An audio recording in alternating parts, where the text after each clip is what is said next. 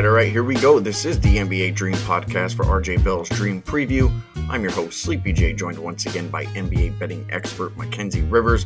Mackenzie and myself we'll go ahead, we'll cover some hot NBA topics, the NBA Wednesday games, and of course, our best bets. Also, Wednesday is time for our featured podcast segment, the Wednesday Five. I'll announce last week's winners here in a bit. If you guys don't know what the Wednesday Five is, stay tuned, find out, and you guys could actually go ahead and win a little bit of cash. Let's go ahead and bring in Mackenzie.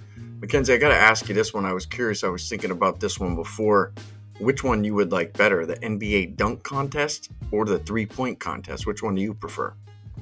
Uh, it's it's flipped for me. When Vince Carter did the windmill 360 in 2000 and cashed as the odds-on favorite to win, I believe the the dunk contest in 2000, that was the pinnacle. That was the coolest thing I had ever seen as a 10 year old. But uh, few and far between have dunk contests like that been. Meanwhile, the three point contest is entertaining every year. The best in the world. I mean, that's what they're actually the best in the world at they're not the best dunkers in the world. The best dunkers in the world are Harlem Globetrotters and they dunk for a living. But NBA players are the best shooters in the world. So three point contest for me. Yeah, I'm with you. I think three point contest too. I, I would suggest maybe they make a couple adjustments. Like we know like Steph Curry and those guys are bombing away from deep. Maybe there should be like a spot where you get like three balls from like, you know, 30 feet, 35 feet somewhere there and, and maybe add something, you know, kind of to, to spice that up a little bit. But I think one of the things they should do with the dunk contest is discontinue it for like a two or three year period, just so everybody can kind of miss it. Because I felt like I haven't watched it, you know, in yeah. so long. But there's so many guys out there that are talented, but it seems like you know when you get guys they they don't want to do it, and maybe that would encourage them, you know, to actually do it. Is that the fact that they're that they weren't even asked to do it? So I don't know. I was just thinking about that today, but let's go ahead. Let's get down to business here. We got a few games that we do want to look at here uh, for our Wednesday card. Let's go ahead. Let's start it out here with the Washington Wizards. They'll be on the road against the Philadelphia 76ers. Current line in this game, uh, only one line available right now at DraftKings. Philadelphia minus seven and a half. Currently, no total on this one. Mac, these teams just played on Halloween night. 76ers got the win there, 118, 111. Keynote from that game, Joel Embiid was out, non COVID related illness. Now, the 76ers, they've won three in a row. Wizards have lost three in a row. So two teams that are currently going in two different directions. And right now, Joel Embiid is listed as questionable for this game. So Mackenzie, I want you to kind of dig into your power ratings here for us. Let's say Embiid plays this game. Where does this line end up? And if he sits, where does this line end up? I have this line at eight and a half with a fully healthy Joel Embiid. So I'm thinking that there's the market is saying highly likely he's going to play. Uh, if he does sit, we've generally seen about a five point move. However, 2 0 straight up in ATS without Embiid this year. Tyrese Maxey has shown a big time in both of those games. So maybe not as much of a downgrade as in years past. So if he sits, I'm going to say this ends up at three and a half or four points. Sixers favored. I would be inclined to probably back the Wizards in this game. I think that I would rather Embiid out because I feel like that'll put a little bit of pressure here on Harden and Maxey and this team's been rolling along. They've been on the road. They they just won three games in a row. And I wonder if like Harden and Max are like, all right, finally we got the keys to the Cadillac and beats out again. And they just gun up a bunch of shots that are unnecessary. I kind of think that that might actually happen. Now the 76ers, you know, 118, 111 in the last game, you know, they didn't cover this seven and a half. And I think that the Wizards with another look, and look, I like this Wizards team. I think they're actually not that bad of a team. I would take the points with them. You know, if I can get four and a half or more, um, I'll, I'll, take them. And if Embiid plays and you give me eight and a half, you got to wonder if he's 100% and how long he might actually play. So, you know, hopefully he's all right. I don't know necessarily know what, what happened with him, but they did say that he was, uh, you know, dealing with some type of sickness. So that's kind of where I'm looking in that game. I'm guessing you probably don't really have much uh, in terms of a lean or a leg, do you? No, I would look at the Wizards early. Uh, we've seen uh, teams coming off a loss, facing that team again within two days, so immediate revenge opportunity. Uh, three and five straight up in ATS. They haven't done well, but five and three in the first quarter. And in the first quarter, those eight teams combined are plus 20. For the game, they're only plus 12. So they actually give some of that back after the first quarter. Uh, I would look at Washington uh, for a revenge spot here to, um, you know, like you said, they're on a three game losing streak. So I'd look at I'd look at the Wizards first quarter. That's, that's an interesting opportunity. I, w- I would I would say. All right, interesting note there. Probably could certainly go ahead and take a look at that. Uh, Mac, it's time for our crazy NBA predictions. I have one this week. Mac is going to go ahead and pass this week. I'm going to go ahead. I'm going to take San Antonio Spurs, Keldon Johnson to make the All Star team in some way, shape, or fashion. Doesn't matter if he's an alternate player. Doesn't matter if he makes the roster. I guess. Whoa, whoa! Keldon Johnson of the Spurs, the NBA All Star game. Keldon Johnson of the Spurs will make the All Star game. Listen, the the Spurs they, they stunk last year, and Dejounte Murray he made the All Star team, and I do believe that traded away Murray because he has some limitations in his game that I don't believe that Johnson actually has. Murray's biggest flaw is that he lacks being a three point shooter. Uh, he never took enough, at least, you know, when there were many games where I backed him and I was like, dude, you just don't shoot enough threes. Sure, he can go off for, you know, 24, 26, 28 points, you know, on, on a good night, but he never really seems to have like those monster games or like, you know, a consistent 30 point night, you know, each, not each and every night, but, you know, if you can get two or three of those from him a week, that's actually quite surprising. Much of that is due just to the lack of the three point shot, and Keldon Johnson doesn't seem to have that issue.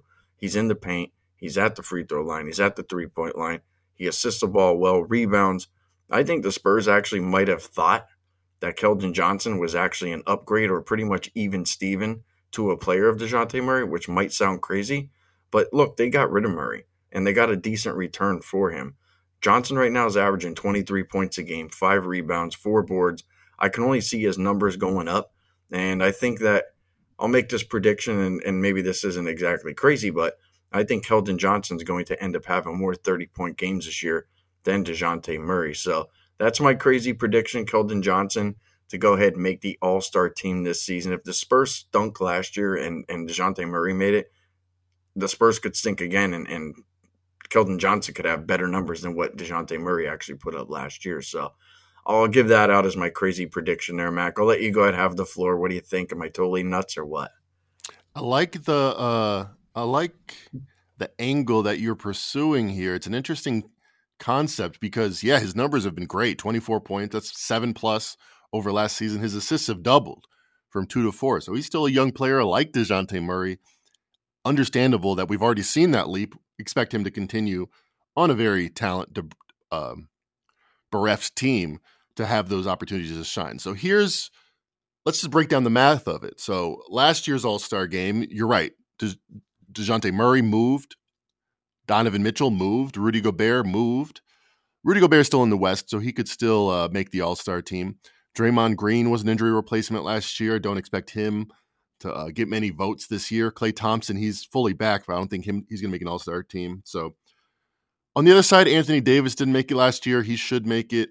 Anthony Edwards didn't make it last year. He should make it. So it's an interesting five to one shot. I say you're live. It would it would surprise me, but you know, I mean, as far as ridiculous, impossible predictions, if that comes true, good good on you. I will be patting myself in the back and referring everybody to the podcast that we did on November the second of 2022. Sleepy said so. Are there odds for this, there, Mackenzie? Did you ever see odds that you can actually bet on this stuff, like guys that make the All Star team, or not? Yeah, I've seen odds posted on on uh, you know offshore sites at different times. I wonder if uh, I wonder when they will post those odds. I haven't seen them yet.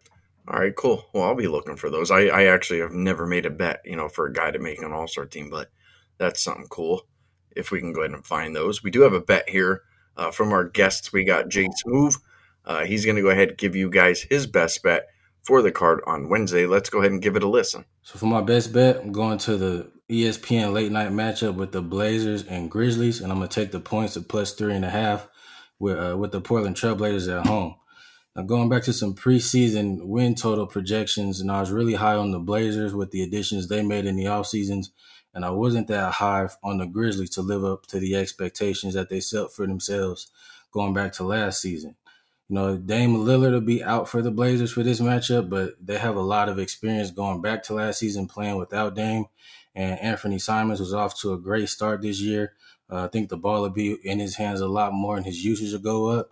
And he's in the running for most improved player. So I think he has a big game along with some of the offseason additions the Blazers brought in with Jerami Grant and the full season of Josh Hart and getting back a Jusuf Nurkic healthy uh, for hopefully for a full season as well. Looking at Memphis getting out to their first seven games, their defense just hasn't been what it was last year, as they're currently ranked in the bottom half of the league in defensive rating, and they're coming off back to back games, giving up 120 plus points to the Utah Jazz, who came into came into this season expecting to tank for the Victor Wembanyama sweepstakes, and it just gave a back to back 120 plus points uh, to the, to that team. So I think the Blazers offense will be able to take advantage of their defensive lapses there. And right now, for this matchup coming into it, I have the Blazers slightly better of about four points. So with them catching three and a half, I think there's a lot of value to back the Blazers at home. It's also a perfect spot to back a contrarian home dog in a primetime spot with the Blazers. So give me the Blazers getting the points at plus three and a half. And I think they're a little bit live to win this one out right at home. All right, so there's Jay Smooth going to go ahead contrarian pick there, Mackenzie, going for the Blazers plus the three and a half points there at home. As you mentioned, no Dame Lillard, but you know this is a team last year, you know, without Dame Lillard that actually looked pretty decent at times. Uh, now with uh, Anthony Simon stepping in, Blazers might have a shot. Maybe he's on to something. What do you think? The Blazers are a lot better than they were even without Damian Lillard last year. Jerami Grant feels like he's found a home and a useful uh, spot right there in Portland. And Anthony Simon's still 22 years old. We expect him to make that leap. So I expect the Blazers to be a lot better. And I am not looking to back the Grizzlies after they lost not once, but twice to the Jazz. I know Morant missed one of those games, but I haven't, I've slowly ticked up Will Hardy's boys in the Jazz, but I still think those losses says more about the Grizzlies right now than it did about Utah. Yeah, I don't know. It's tough for me to go ahead and get to Memphis in this game. I think because it's going to be potentially a sheep's play. I could see just everybody just flocking to Memphis saying, "Oh, Dame's out and they're only laying three points." It just seems like a very, very square side to be on, and I don't want any part of that. Uh, let's jump over to uh, let's talk about the night game here. It's going to be the Pelicans at the Lakers. Current line in this game right now: Pelicans minus three. We have a total of two twenty nine and a half. Well, Mac, Russell Westbrook came off the bench. Lakers got their first win. They actually looked pretty decent in that game, but they're going to have to deal with Zion. They're going to have to deal with McCollum. No Ingram for this game. And I'm kind of in the camp to go ahead and back the Lakers here, taking the points. Not sure if you like that or if you even agree with it, but let me explain why. I could see Zion maybe, and Zion's been like a key piece to this Pelicans team and and Valanciunas. Well, they're going to have to deal with LeBron and AD. So they're going to have to have some outside shooting, and they could probably get it with McCollum. But I do think that Ingram will be missed here. But I like the fact that the Lakers actually got a win. They found a home for Westbrook, at least, you know, for, for now. And if, if that, you know, that, that might work. And, you know, that, that team got a win. Darvin Ham got his first win on the season, and they were excited. They were happy. And I don't feel like there's that pressure to win the first game of the season anymore you know, after they were 0 2, it was like, uh, 0 3, 0 4. Like that pressure starts to mount. It starts to mount. So, like the Lakers, they might look at the season and go, you know what? It's going to take us time to work this out, but we don't have that added pressure. So, I feel like there's a big weight lifted off their shoulders. And look, just having Russ coming off the bench, that could be a weight lifted off everybody's shoulders. The fact that maybe he's buying in and now he knows, like, look, this is my job. I can go out there and I can go play 32 minutes like he did in the last game, go get 24 points, go get your 10 rebounds, go get your seven assists, and just go out there and be a part of this team in a different way. So I think maybe the Lakers just completely buy in. You know they're giving 100% in this game. And I really feel like the Pelicans will miss Ingram in this game. And Zion's not going to have those big advantages that he's had against some of these other teams. I think AD could probably, I don't, I don't want to say shut him down, but really just limit him. So I like the Lakers here plus the three points. That's where I'm at. My power ratings loudly agree with you. I mean, Brandon Ingram, probably to the point spread, the most important player to the Pelicans still. It's not there. He didn't make the road trip. He's not going to be there. So that puts a lot of pressure on Zion Williamson, who will have not only LeBron, but also Anthony Davis, probably the best big defender uh, to contend with. So I lean Lakers here. I mean, I, I think I've said on this pod, I have a long standing policy that if I can, I try to avoid betting the Lakers. But again, all the value here seems to be on the Lakers. New Orleans road favorite in LA without their best player doesn't make sense to me. Yeah, it's just I'm not giving it out as a best bet, Mac, but I, I like the Lakers, but it, it's certainly not a best bet for me. But that's that's the direction I'll go. Uh, we did this last time on our podcast. We talked about a player that uh, is kind of an underperformer, maybe an overperformer. Uh, let me go ahead and start this one out, Mac. Let me give you my hot player. And I didn't want to tell you, you know, pre podcast who I was picking, but this one might actually surprise you. I'm going to go ahead and I'm going to say Lauri Markkanen. Mm, He's a hot player right now. no doubt. His PER right now, 23.1. That's 29th in the league. I don't know where this guy was in Chicago or in Cleveland, but for some reason with Utah, Markkanen looks like the guy that he was drafted to be. I mean, he came out of Arizona. He was the seventh pick in the draft, and he, he's starting to look like it. His field goal percentage is the highest that it's ever been to go along with his rebounds, assists, steals, and blocks. Now he's slightly playing a little bit more minutes, which could boost up some of those stats, you know, with this Jazz team more than he did with the Bulls and the Cavs.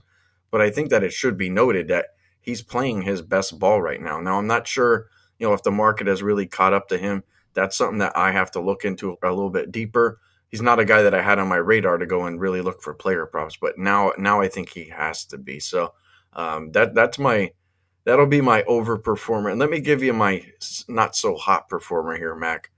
Reggie Bullock. I wonder if he's getting old. He's been in the league for 11 years, and I know that that's not you know uh, that's not old, but for a guy who plays the way that he does, I, do worry about that. This is like his lowest scoring season. Now, look, we're only six six games into the season, but you got to go all the way back to 16, 17 when he was with Detroit, you know, to find where his points were actually lower. Right now, he's actually playing the most minutes of his career, and I get that. He's a defensive guy, but there are concerns. He's averaging more fouls than he's ever had in his entire career. Look at his stats. I mean, Mac, you could easily look at his stuff. I mean, you could pretty much pull pull stats out of a out of a lineup. It, they're all down, and, and it's down by quite a bit. So I do. I wonder if he's getting old. And from what I've seen from him on the court this season, he actually looks like a full step slower, especially on the defensive end. His PER is 6.4. I don't know if you can really argue against that. I mean, I doubt it's been that low. I don't even know the last time. I would say it's even, it might go back to like the beginning, like when he was like really like in his rookie days, you know, to find a PER that that's low. Markkanen hot, Bullock not. Not sure what you think about that, Mac, but that's where I'm at with those two guys. Let me talk a little Lauri Markkanen. For several reasons, I find it funny that you picked him as the uh, overachiever, and he has been. He's been great.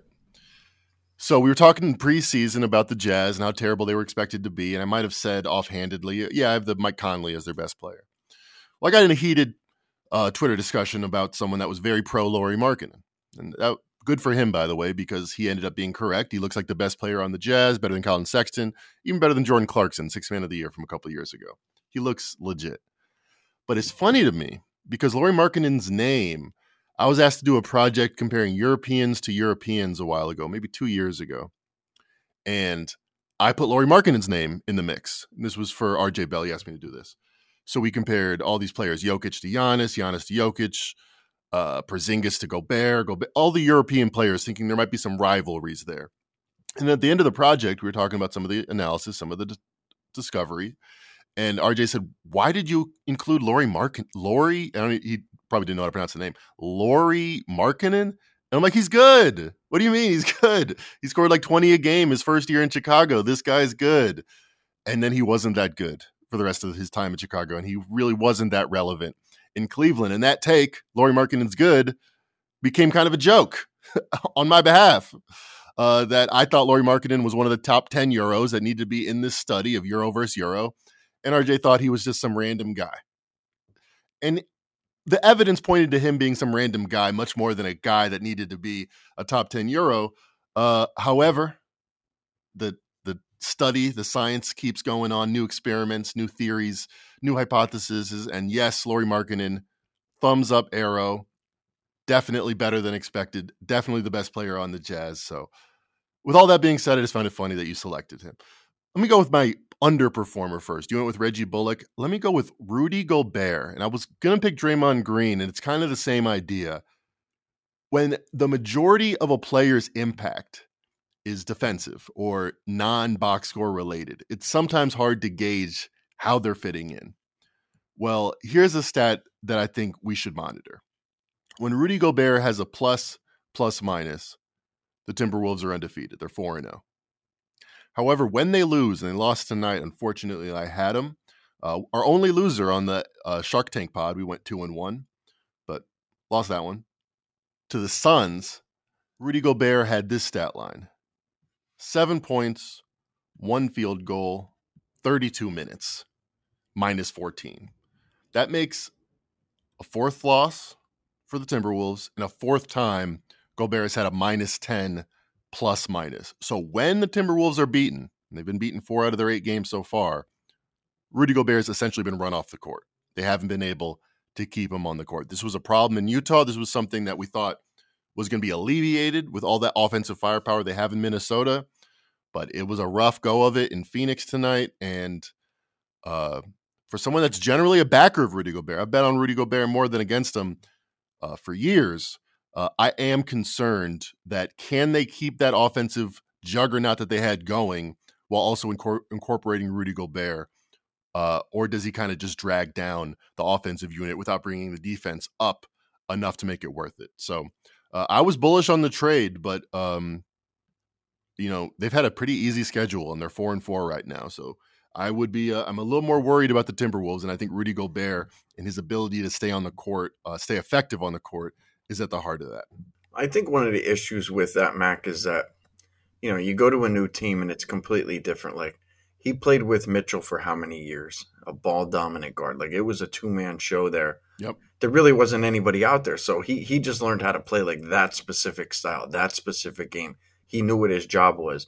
And then when he came to Minnesota in the first and second game, I noticed that it looked like they were trying to involve him too much into the offense. It was like get him touches, get and I get it, like he's a new guy, but you know, try to get him touches here, get him touches there, you know, get get shots up and stuff like that. I think that they're slowly going, and, and they don't have that ball dominant guard in, in uh, Donovan Mitchell on this team. You know, Edwards wants the ball, KAT wants the ball, Russell wants the ball. So I think it's just a different team right now. It's a different role, it's a different feel, and Minnesota never really had that guy either because KAT always wanted to go ahead and get the hell out of the paint. He didn't want to be down there, you know, banging around and clanging with those big guys all game long. It's going to take a little bit of time, but I saw Gobert too, and I was looking at his stuff. I'm like, doesn't look too good yet, but you know what? Maybe maybe that's a, a good thing for us, and and we're gonna wait until he just completely bottoms out, and maybe he's bottoming out here soon, and then you know maybe I think we we probably have a pretty good opportunity to go ahead and maybe fire on you know some of his overs maybe in the player prop once people just completely sour on him. So we'll see. You mentioned the guy I think is above expectations. I think he's the MVP favorite right now. Cleveland Cavs Donovan Mitchell has just been uh, essential. I mean, defensively, he's been a lot better. A lot of people have been talking about it. And then big comeback win over the Knicks, 38.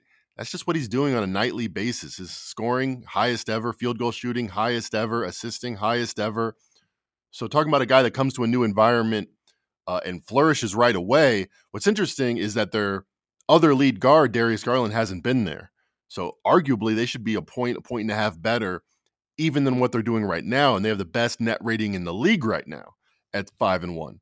So uh, Donovan Mitchell definitely most exceptional player so far this season, and uh, he's my above expectations player. You know, you mentioned MVP. I got to tell you, I'm going to start putting some money down on Ja Morant, though. Like, I think that that's something at a, a, ticket at 12 to 1, 15 to 1, you can find that. I think that's certainly a ticket that uh that I want to have in my pocket. I mean, that dude's just doing whatever the hell he wants. Here's what you guys can do. You guys can do whatever you want with this. And I have a coupon code, Mac, my first ever coupon code, pregame.com. Came up with this the other day. This will be the first time ever offered, and it actually is a package. Now, they want to do a one year all access package where people were coming and they were buying my plays each and every day.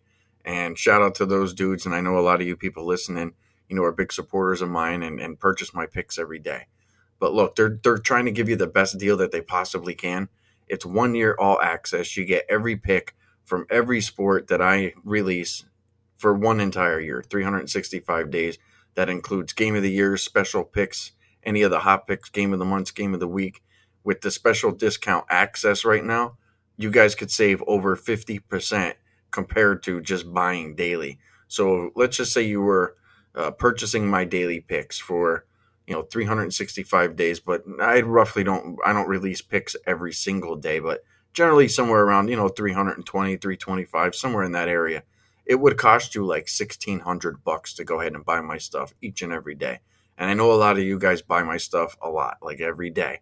But with this special offer, you guys could save basically 50% and the price they posted was 795 plus. Take this 20% off using code sleep20 and you only have to pay $636 for the entire year. So what is it? it? It's like not even two bucks a pick. That's one of the best deals that pregame has ever offered. So if you guys are looking to go ahead and pick me up and end up with a you know my entire year package, and I can tell you right now, over like the last three years, I think I've won.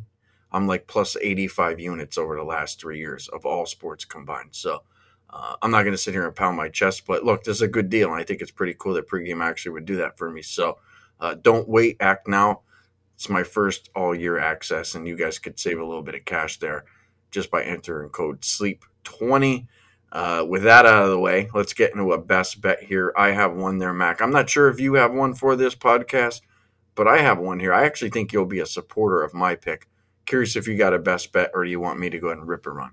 I'll have a best bet, but you go first, and I'll uh, I'll have my best bet ready when you're done. Oh, so you're gonna save it? See, maybe I'm I'm secretly hoping that you have the same pick that I do.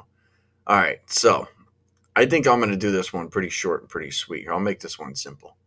I'm gonna go ahead. I'm gonna take the Rockets plus five at home versus the Clippers. The Clippers, it seems like they're really in no rush to get Kawhi back on the floor right now, and it seems like Kawhi is actually starting to have a little bit of issues. There's some tightness going on in his knee, and he, that's going to prevent him from even traveling with the team uh, for this road trip they're going to be on. Now, the Clippers just played the Rockets in LA, and they only won that game by two points. The Rockets won one game all year long, and they've lost four straight now. So this is kind of I don't want to say it's it isn't an all in effort, but the Rockets just played four straight games on the road, so they haven't been at home for a while, and their last win was actually at home. The Rockets, I believe, only played two home games all year long. And in the, I think it was their first home game, they played Memphis and they only lost that game by seven. And I actually think that Memphis is better than the Clippers. So right now, the Clippers, they're just not covering spreads on the road. Plus five to me seems like it's too much to pass up. So I like the situational angle here. And I kind of like the numbers that I'm seeing. So I'll make my best bet the Rockets there Mackenzie plus the five points. Not sure if you're a supporter or a naysayer on this one, but that's what I like. I like the Rockets quite a bit there against the Clippers. I think they uh, have a pretty good chance to upset, maybe even win that one outright at home. It's an interesting pick. My power rankings make this Clippers minus six with no Kawhi. However, we just talked about immediate revenge spot, and I feel like the Clippers uh, have been sleepwalking. I mean, talk about the Lakers offense. The Clippers have the second worst offense. So that's not something you can kind of just pick up and say, all right, let's shoot better today. Defense is more like that. It's more about an effort thing. But I feel like the Clippers uh, just are kind of sixes and sevens right now uh, on offense, and I don't expect that to change. Maybe when Kawhi comes back, they can have a little more balance. Uh, but when it's just Paul George and Reggie Jackson, uh, John Wall coming off the bench, it seems uh, out of sorts. So um, I feel like I agree with you that the Rockets are going to be more motivated to get off the snide and end this losing streak, especially after a tough uh, clutch loss against the Clippers. So I lean to that way, but it's it's uh, close to me. My power rankings lean the other way, so I'm gonna pass the game. But uh, I'm surprised you thought that was going to be my best bet. You're like, oh, maybe we picked the same thing. Uh, I was hoping. yeah, sure. You know, it's always to get, good to get that encouragement. Uh, I'm going to go not with the home dog, but rather a road dog. I'm going to go with the Atlanta Hawks getting two right now at New York. Uh, let's go back to the playoff series these guys played against. Trae Young in Madison Square Garden was uh, fantastic throughout that playoff round. And the more the he's balding, uh, you know, the more they got at him, uh, the crowd did, the more it became a thing, the more I feel like he responded. And he had that big game winner in that playoff series and I feel like Trae Young uh, against New York is just going to be a thing for years to come. And this line says the Knicks are the same team as the Hawks. I don't see it. I don't see it. I know the Knicks have, um, you know, impressed this season. Still, entering the season, I had the Knicks three points worse than the Hawks. I haven't downgraded the Hawks at all. I've upgraded the Knicks one. So it's a pure value play for me. I feel like the Knicks team again is still getting a little bit too much credit for uh for for some early season success where Atlanta the last since that playoff run, uh, really since Nate McMillan took over, their metrics say they're about two points better than an average team. So I think they're about two points better than the Knicks.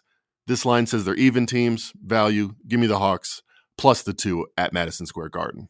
All right, I dig it. You sold me on that one. I do want to bring up a New York team here, and it's not the Knicks, it's the Nets.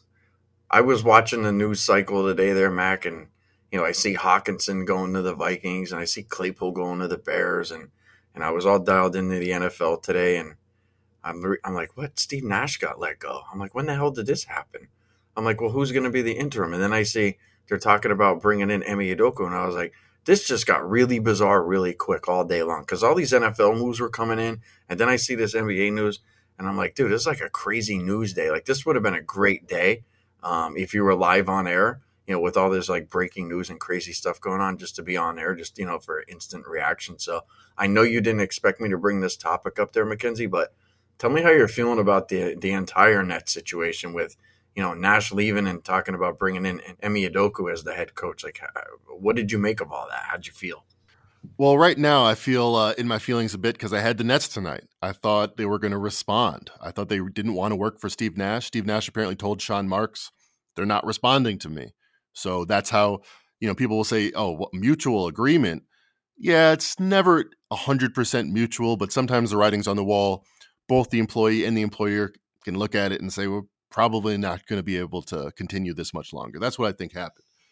And they didn't respond, or at least they didn't in the second half. And that speaks to something that's not about effort, but about roster construction. They just are a very thin team.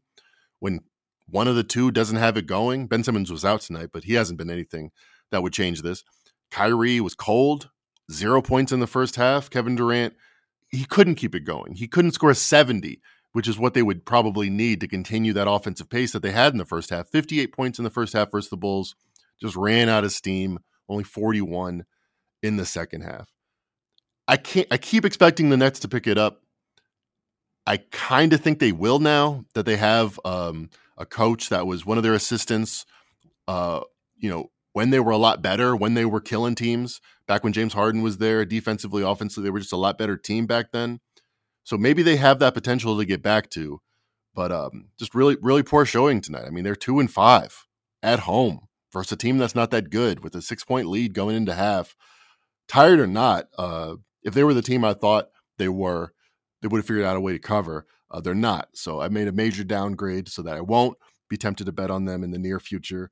Uh, point and a half downgrade because they just um, Ben Simmons or not, they should have had a second better second half performance. And um, yeah, m- mentally, maybe they're maybe they're not all quite there.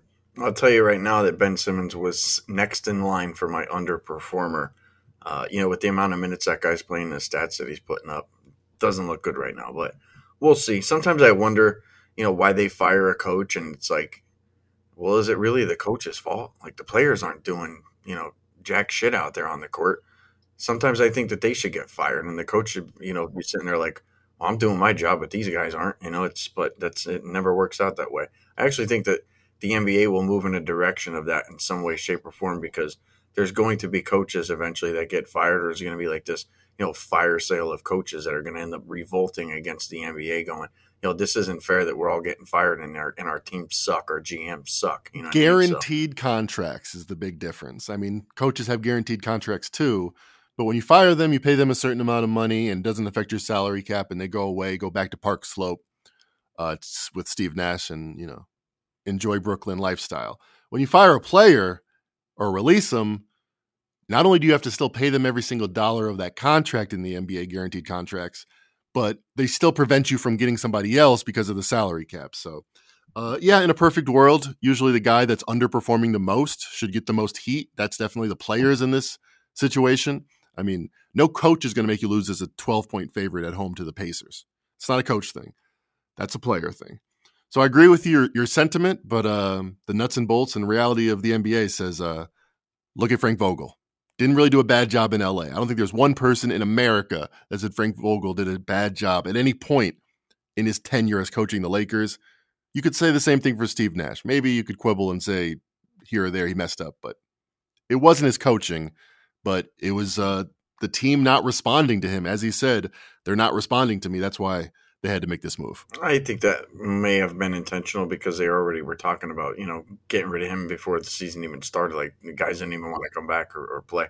You know, I, I, think one of the things that that we fall into at times there, Mackenzie, and I'm not sure if you ever ran the numbers on this, but you know what what happens when a coach gets fired and you have an interim steps in? Like what, what does the team generally do? Well, I think a lot of people knee jerk react and just say, yeah, we're going to back the team. They got rid of the guy that you know that, that that they didn't want there anymore but I think what's neat is that they run his system after he gets fired for how long until the interim comes in and just changes everything around. Like I think at some point that there's a gap where a team really struggles after they get rid of their head coach because now they have to adapt to a completely new style. So if you have numbers there, I'd love to hear them, but I, I have a feeling like there's just there's a downward spiral for a period of time. Maybe it's you know two, three, four, five games, something like that. There may well be. There may well be. I've been uh, interested in the number because I was making it part of my bet, part of my write up for this game, and it was immediately after the game after. Sometimes it's the same day. It actually happened three or four times. Where it was the same day, like today. Coach got fired. Team has a game that night. Last ten years, it was sixteen and eight entering tonight. Now it's sixteen and nine. So generally, teams respond in the very, very near term. Whether they falter after after that and have a little bit of swoon until they can kind of get new principles makes sense to me. Um, I don't know why I'm defending a pick that lost, but the numbers said it should have won. That's all. That's that's that's my that's that's what I'm talking about. Listen, that's what we're here for, Mackenzie. We're allowed to defend ourselves on the podcast. Uh, we, I guess, we should defend ourselves from what happened with our featured segment last week. We had our Wednesday five, where Mackenzie and I we go ahead, we pick five players to score the most co- points combined, and we post those five picks in the pregame.com forum. Uh, there will be a thread in there stuck at the top of the forum. You guys go in there, put your five players that you think will have the highest combined score at the end of Wednesday night's game. That thread locks at 7 p.m. and we'll add up all the points, and the winner gets 55 pregame bulk dollars in their account. Bulk dollars they spend just like cash on the site, and you could basically go in there and you can get picks for free. Now, last week we had 140 points, Mac. The week prior we had 139. Now, last week's record or the record so far was 161. The guy last week, yep, he had 162 and that was uh, D Clink or D Clink or however you want to say his name. But yeah, he had a pretty solid team, and we went chalk last week there, Mac. We we, we were like, yeah, screw it, we're gonna go chalk this week. We're blowing everybody out of the water, and uh, didn't turn out too well. No, Our boy Mitchell didn't show up, so he's not on our list this week. Not sure how you felt about our team or it's funny because I felt we were solid. I mean, but hard not to be solid when you go chalk. So we were 19th out of 40, I think, uh, right around there both weeks. So you know we're solid. You know we're we're setting the pace, but uh, we need to do better. We need to win one of those things. So the guy that won it chose Anthony Edwards, who we talked about a lot on the podcast because we liked his over prop and we thought he was going to respond big after being called out by Karl-Anthony Towns. So maybe our um, our insights helped inform the winner, but that winner was not us. So alas, uh, I think we're going to go at least in one or two spots. A little. We're not going to pick Giannis, just so you know. you know, spoiler alert. We're going to go a little bit off the beaten path here because um, finishing in the top half is great, but you don't get no bulk dollars and you don't get no pat on the back unless you win it all. That's what we're going to try to do. All right, so let's start out with probably the chalkiest play that we have here, and that's going to be Luka. We haven't. I, I think we used Luka once, but anyways, we're we're using Luka because you know what? We want chalk, and we want a guy that can go out there and put forty up. So uh, I think that's an easy explanation. We're taking Luka, and then the next guy we're going to take is going to be Paul George. Paul George came on the last game. Uh, I mentioned it in my handicap before when I, I told you that I really like Houston plus the five there's not going to be any Kawhi, and I think PG is like, all right, cool.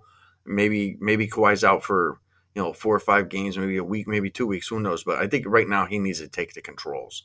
So I think PG's in line maybe for a big game here, Mac. How do you feel about PG being added to the list? We haven't used him yet this season. I like it. I felt like in desperate times came a great performance from Paul George. They were down late, I think five with a minute to go against the Rockets, came back and won it. And it was all Paul George. And I feel like we've been talking about the Clippers offense, second worst in the league, only in front of the Lakers. Somebody's going to have to put the cape on and improve that. And I don't think it's going to be John Wall. So I expect, I agree with you. I think a Paul George big performance is in the offing. All right, so here's a guy who always has a cape on, and that's Ja Morant. We got to use him there, Mac. Um, what's he averaging? Like 32, 33 points per game. I mean, this dude's just doing whatever he wants. He's unguardable. So, and I think, I think if memory serves me correct, there, Mackenzie, the two winning lineups have had Ja Morant in them. Yep. So we're taking Ja Morant. So that's an easy one. I'll let you talk about McCollum. He was kind of a our guy from left field that we didn't think anybody was going to take. So we're going to put CJ in there. But you know, what what makes you feel pretty optimistic about CJ? Really like McCollum in this spot because as bad as the Lakers' offense has been, the market is expecting an up and down game here. 230 is the over under. That's not because of the Lakers' pace, it's because of the Pelicans' pace.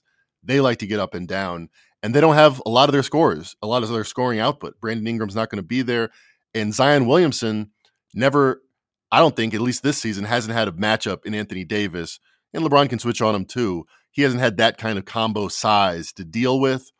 Uh, all of his shots this season have been right, right next to the cup. So if that is dialed back 10, 15%, I feel like CJ McCollum is the guy that's going to uh, that's going to be pushing the issue. And the Lakers have given up the fourth most points to opposing guards, and I expect that to continue. Big night for CJ McCollum. Curious what Zion's done against AD or LeBron, or has he even played against them? Because there've been between the three of them, I think it was hard to get. It might have been really hard to go ahead and get th- those three guys on the court together. I'm just curious what Zion might have done against those guys. So it looks like Zion has played two games versus Anthony Davis. Uh, so you're right. In two years or three years, no, yeah, two years he's been in the league. He's only met up with him twice because usually one of them's out. 25 points per game, but here's the key thing 45% shooting. This is a guy that was at 61%, 27 a game his last full healthy season, under 45% both of the times against Anthony Davis. So I expect him, um, maybe he'll get to 25, his normal number, but it's going to take a few more shots. He'll be a little bit less effective than versus other uh, non Anthony Davis defenders. All right. So we got CJ. Our final one here, Mac, is going to be Tatum. I don't want to say that that's chalk, but I feel like it's chalk, and I feel like he has a good chance to maybe put up like 35, 40 points in this game. I just felt really good about Tatum coming off of a you know a little bit of rest here, so I like Tatum. So that was my pick. I'm not sure how much of a supporter you were of that one there, Mac, but he was he was certainly a, a guy that I, I don't think a lot of people will take, but I'm taking him. I like it. I mean, revenge spot for Boston. They got they lost in Boston to these Cavs in overtime, gave up a late lead. Now they go to Cleveland. I feel like he's going to respond. Uh, 50% shooting last time out versus Cleveland, 32 points. I feel like he's going to respond. I feel like the team needs it. They're going to play him extra minutes. Uh, I think it's going to be a statement game for the Celtics, and Jayson Tatum's going to be a big part of that. I think one of the things, and I don't know if really if anybody's really noticed, but you know, Marcus Smart hasn't been shooting a lot. Al Horford hasn't been shooting a lot, just hasn't been really good, you know. So it's kind of been more, you know, more of just Tatum and Brown, and those guys seem like they're really just like they're getting their shots up. So let's hope Tatum does something good here. Uh, before we go to wrap this up, we got to get to our agreed upon player prop. And Mackenzie, we've been doing pretty good with these. I think our last one we hit, we gave out. uh Did we we gave out Chris Paul? Right? I think we we, we cashed that one. Chris Paul we gave out and it won, and the prop that we didn't give out won. So very effective with our prop analysis so far this season. Four and one on official plays. Let's let's keep it up. All right, so let's make this easy. We're gonna go ahead. We'll play Paul George over 24 and a half points. Look, I, I think Paul George, like I said just two minutes ago, he's he has to take the reins right now with this with this Clippers team. Uh, they're two and four in the season and it's now going to come down on him. Yeah, Kawhi's not there, but you know what, dude? You got to step up. You got to do your job. So I think PG will have a pretty good night here. Uh, against the Rockets, he's actually been pretty good. He's gone over this number three out of last four and six out of last eight. So it's it's a pretty basic handicap there, Mac. I, I would probably think he flirts with, you know, 30, 35 points in this game. 24 and a half just seems like way too low. I could, I could see PG getting this before the fourth quarter even starts. If he starts bombing away from three, and he starts clicking a couple early, forget it. I mean, we could live bet this over over 24 and a half. I like that one all day. Again, this Clippers offense just hasn't been there except down the stretch against the Rockets last time out when Paul George put the team on his back. Uh, without Kawhi Len- Leonard again, I expect to see the same thing again. Paul George over 24 and a half. All right. So pretty short and sweet, simple. That's another winner. And I know you guys are playing these because we see you guys on Twitter. Keep cheering us on and rooting us on. We're doing pretty well, but that'll wrap it up there, guys. Uh, for the NBA Dream podcast, this has been the NBA edition of RJ Bell's Dream Preview. Uh, you guys can find Mackenzie and I on Twitter at Mac and Rivers at SleepyJ underscore pregame. Make sure you guys like, subscribe to the podcast. Use that coupon code SLEEP20 at pregame.com. But all that said, I'd like to wish you guys all the best of luck for NBA Wednesday. Enjoy the games.